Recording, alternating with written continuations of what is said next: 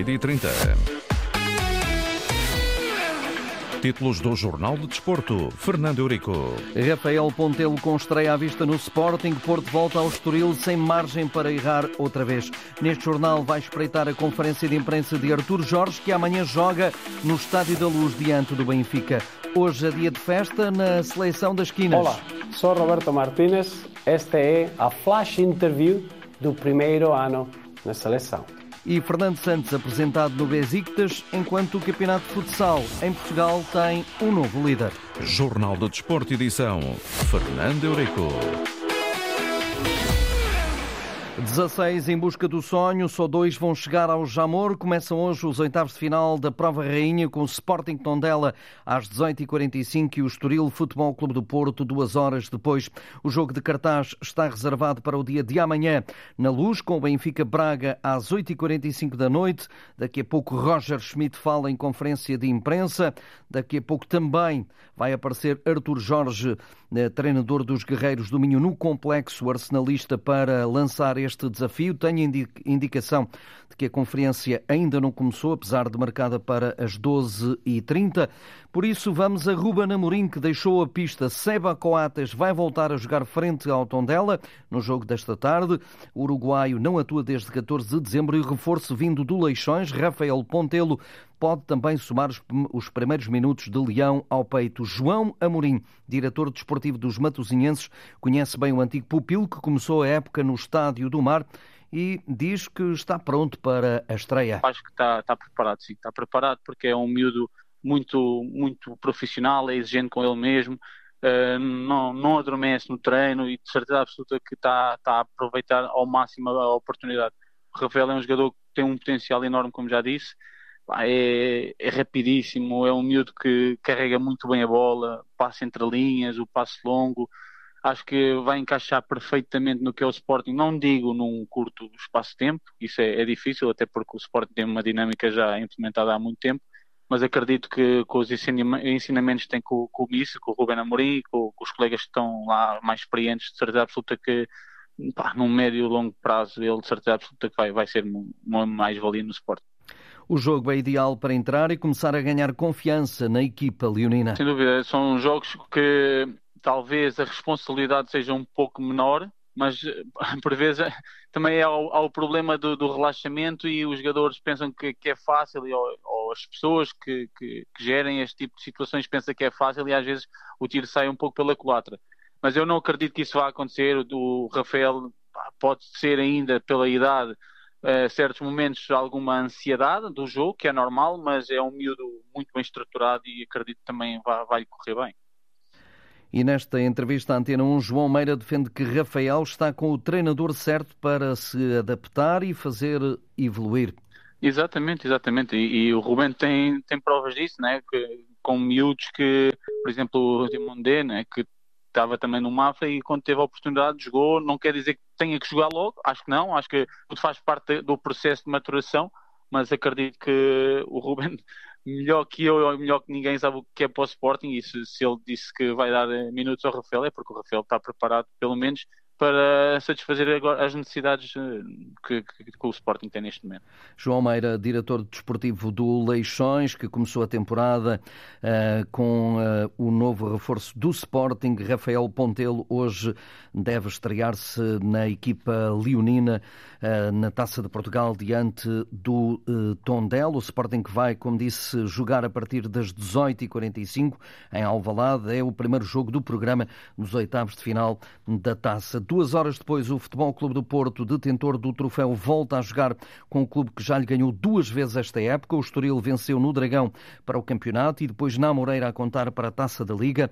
Os canarinhos tornaram-se numa espécie de equipa fantasma para os azuis e brancos, mas é preciso derrubar essa parte psicológica dos números, diz na Antena 1 Manuel Gomes, o professor Neca que treinou a equipa da linha ao longo da carreira. Perdeu duas vezes, o que não é normal numa equipa com a dimensão de Futebol Clube Porto e é um conjunto também estatístico que leva a que este jogo de hoje tenha, em termos psicológicos, um, pe um peso maior. Por isso é um jogo, em minha opinião, perigoso, muito especial, de grande responsabilidade para o Futebol Clube do Porto, porque é um jogo a eliminar e, e por isso vai ser muito complexo, até por aquilo que referiu também uh, para um treinador histórico do Futebol Clube do Porto, José Maria Pedroto, e que tudo isto vai pesar nesta equação da responsabilidade né, para aquele que é o detentor da Taça de Portugal da época passada.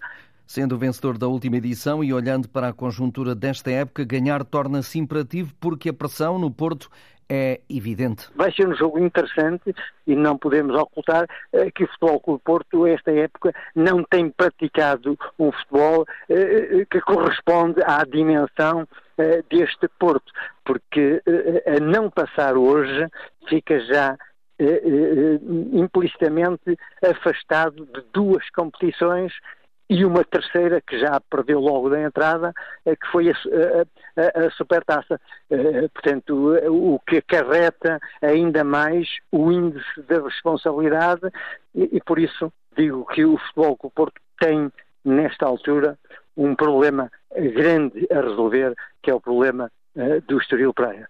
Sérgio Conceição vai ter que puxar pela motivação coletiva, trabalha bem a parte mental, mas a equipa sente-se desmotivada. O Sérgio Conceição, em termos motivacionais, é, é um treinador também, na minha perspectiva, de top e é um treinador que tem, de facto, eh, feito sempre do aspecto eh, motivacional a sua grande arma de arremesso para que os jogadores estejam sempre no índice mais elevado.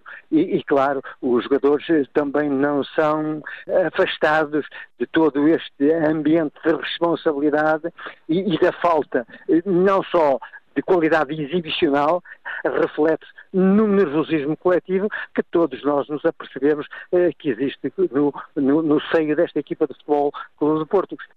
Caso vença o Porto soma 17 vitórias consecutivas em jogos da Taça de Portugal. Conceição bate um recorde de José Maria Pedroto. O Estoril pode igualar também um feito com 80 anos ao conseguir bater o Porto três vezes na mesma época. Este jogo na Moreira está marcado para as 20h45 e vai ter, claro, relato na Antena 1. Daqui a pouco conto ir a Braga assim que aparecer Artur Jorge para projetar esse Braga-Benfica de amanhã.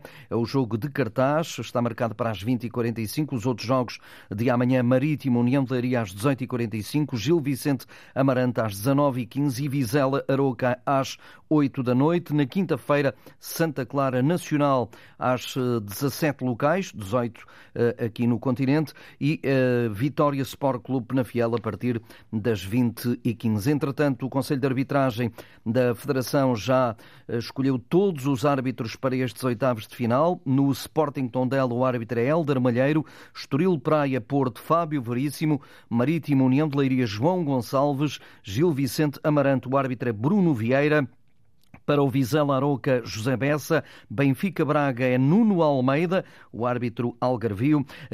Santa Clara Nacional, David Silva e, por fim, no Vitória Sport Clube Penafiel, o árbitro é Ricardo Baixinho. Um ano de lua de mel com Portugal. Roberto Martínez celebra os primeiros 365 dias de seleção nacional. Foi apresentado a 9 de janeiro do ano passado como treinador das Quinas. Fez até agora um trajeto imaculado. Apuramento de Portugal para o Europeu da Alemanha sem qualquer ponto perdido. Melhor ataque da velha Europa, uma das melhores defesas e com a eleição pelo próprio do melhor momento que viveu até agora. 10 jogos, 10 vitórias. Numa super flash feita pelos meios da Federação Portuguesa de Futebol, Martínez diz o que não esquece e também a decisão que é mais difícil que ainda não teve que tomar. Não tive decisões difíceis, eh, foram decisões muito trabalhadas. Não teve para já ainda grandes decisões. Ser selecionador obriga a ir a muitos estádios e ver muitos jogos na televisão. Uh, mais de 150. Roberto Martínez fala cada vez melhor português, mas quando canta o hino há uma palavra ainda difícil de pronunciar. Sem dúvida, é igrejas, igrejas, igrejas. Sobre a seleção que comanda, é um... Orgulho. E os adeptos? Paixão. Que venha então o europeu sem esquecer o amuleto da sorte que sempre transporta. É uma medalha do San Cris de Balaguer, o padroeiro da, da minha terra um ano de Roberto Martínez. Vamos então para Braga, ao encontro de Carlos Rui Abreu, jornalista da Antena 1, que vai seguir a conferência de Artur Jorge na projeção dessa deslocação ao Estádio da Luz amanhã.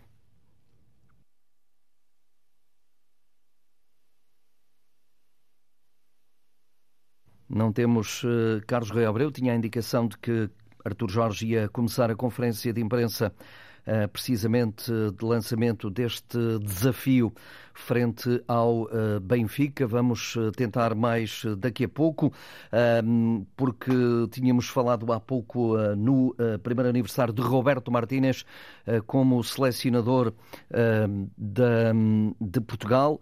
Ora bem, Fernando Santos, o antecessor, foi apresentado esta manhã como novo treinador do Besiktas, no dia em que a equipa de Istambul tem jogo no terreno do Rizaspor, a contar para a Liga Turca. Diz Fernando Santos ser uma honra treinar um dos grandes da Turquia. Para mim é naturalmente uma enorme honra estar aqui, estar aqui para representar este gigante do futebol turco e não só. A história do clube é muito importante eh, mas agora é importante é trabalharmos juntos, eh, conseguirmos criar coisas, porque no campo é só lá no campo que se ganha, é lá que, que as coisas começam a funcionar. O que nós prometemos, eu e a minha equipa técnica, é muito trabalho, muita vontade. Sabemos que não está tudo bem, mas também sabemos que podemos crescer e crescer muito. Vamos trabalhar para, para que o Besiktas seja cada vez melhor. O Besiktas está no quinto lugar da tabela, longe dos primeiros. Fernando Santos revelou ter recebido imensas mensagens de apoio, sobretudo de alguns jogadores da seleção portuguesa, alguns que representaram as águias de Istambul. Eh, os primeiros a, telefonar-me foram Pepe e Ricardo Quaresma. A dar-nos parabéns, a dizer que eu venho para um clube enorme, eh, a falarem-me da sua experiência e do quanto o Besiktas os marcou. Com o Simão Sabrosa também, que todos foram meus jogadores e, portanto, tenho uma relação muito forte com eles. Além disso, tenho aqui o meu telemóvel cheio de mensagens dos meus jogadores a, a desejar-nos felicidades, a mim e ao Pesaguitas, para esta nova fase. Uh, obviamente que isso é sempre importante uh, e principalmente estes que aqui estiveram e que me falaram sobre o clube, sobre a grandeza do clube.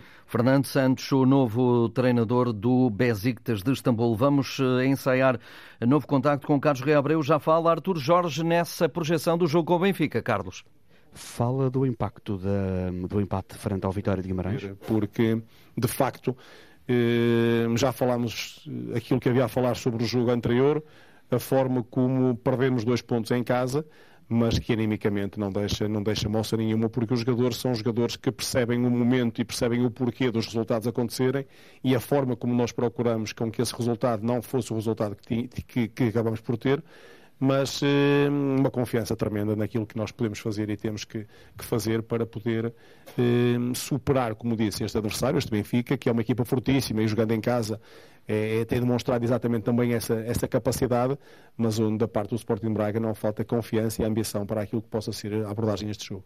Carlos? Boa tarde, em direto para a Antena 1, Carlos Rio Abreu. Uh, Artur Jorge, de que forma é que o Sporting Braga vai encarar o jogo com o Benfica? Jogaram aqui recentemente com o Benfica, perderam por um zero. Será necessariamente um jogo diferente daquele que teve algumas características especiais? Eu acho que o contexto poderá ser ligeiramente diferente, tendo em conta aquilo que foi eh, o facto de termos sofrido um gol muito cedo, por exemplo, e onde me parece que, tendo sido um jogo de certa forma equilibrado, creio que nós tivemos algum ascendente nesse mesmo jogo. A verdade é que o resultado acaba por, um, por ser favorável ao Benfica, mas também esse nosso ascendente pode ter sido consequência de nós termos que ir em busca do resultado muito cedo.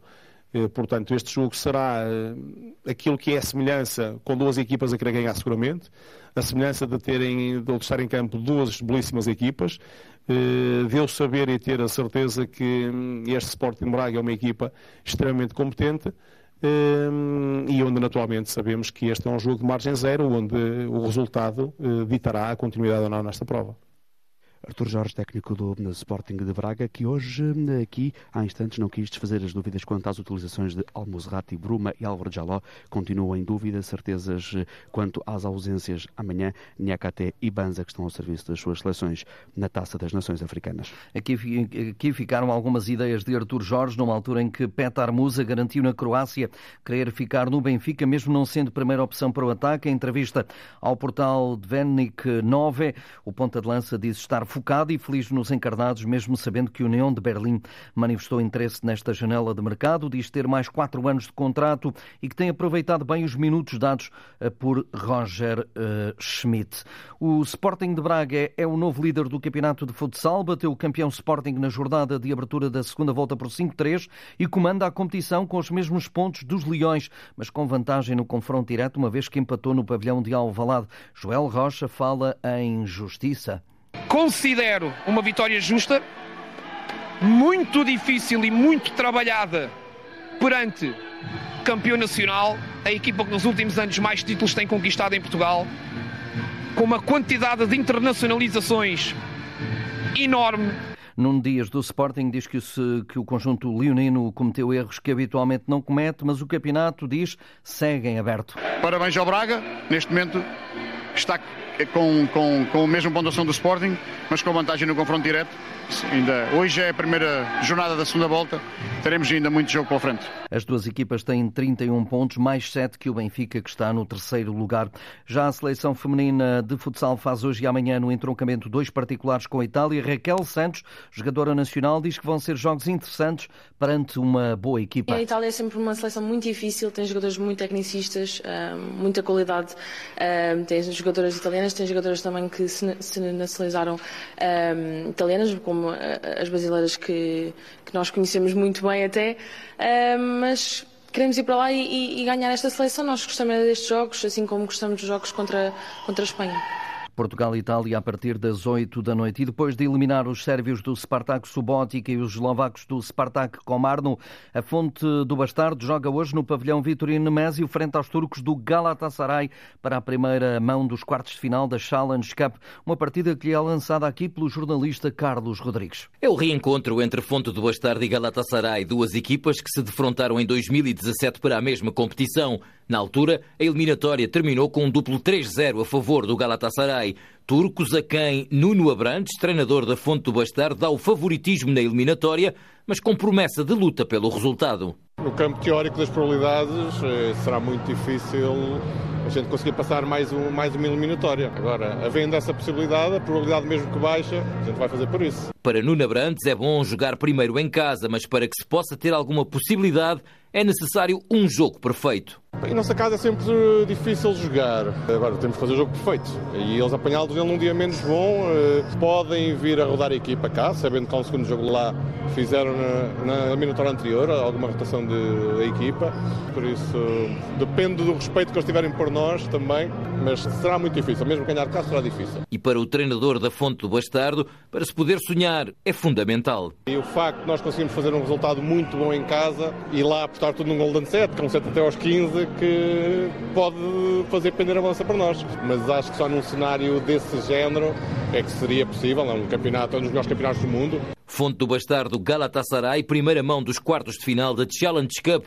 Jogo no pavilhão do Complexo Desportivo Vitorino Nemésio, a partir das 20h30. 21h30 continentais e fecho com uma notícia de última hora no handball. O jovem pivô do Avanca, Fábio Silva, vai substituir o veterano do Futebol Clube do Porto, Aymaro Salina, de 36 anos, na seleção que vai uh, realizar o Campeonato da Europa uh, a partir de amanhã até 28 de janeiro. É que Daimaro Salina vai regressar a Portugal nos próximos dias devido à lesão. Fábio Silva nunca vestiu a camisola da equipa nacional, mas integrou o estágio de preparação para a fase final em Rio Maior. Portugal vai estrear-se depois de amanhã frente à Grécia, um campeonato da Europa para acompanhar aqui na Rádio Pública através do enviado especial Nuno Perlouro. Jornal de Desporto, edição Fernando Eurico.